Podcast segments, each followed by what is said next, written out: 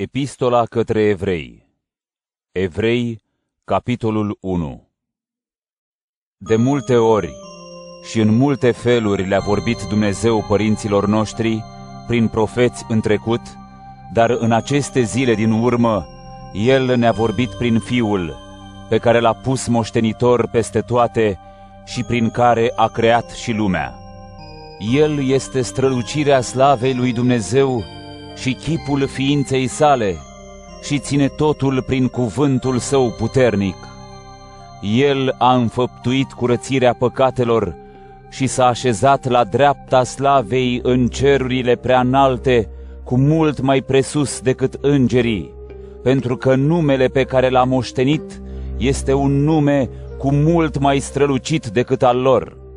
Într-adevăr, căruia dintre îngeri i-a spus Dumnezeu vreodată, Tu ești fiul meu, eu astăzi te-am născut. Sau, la fel, eu îi voi fi tată, iar el îmi va fi fiu.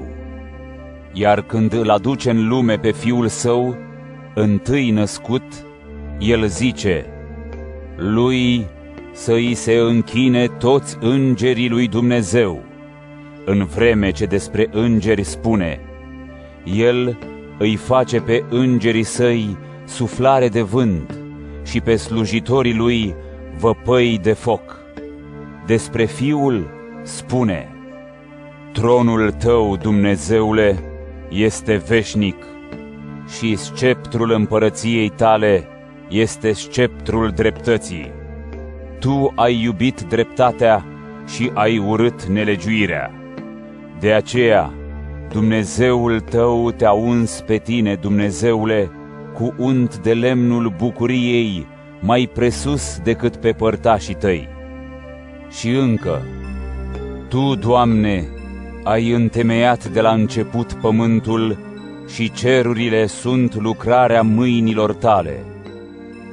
Ele pierd, dar Tu dăinuiești, toate se vor învechi ca o haină le vei strânge ca pe o manta, le vei înfășura și le vei schimba la fel ca pe o haină.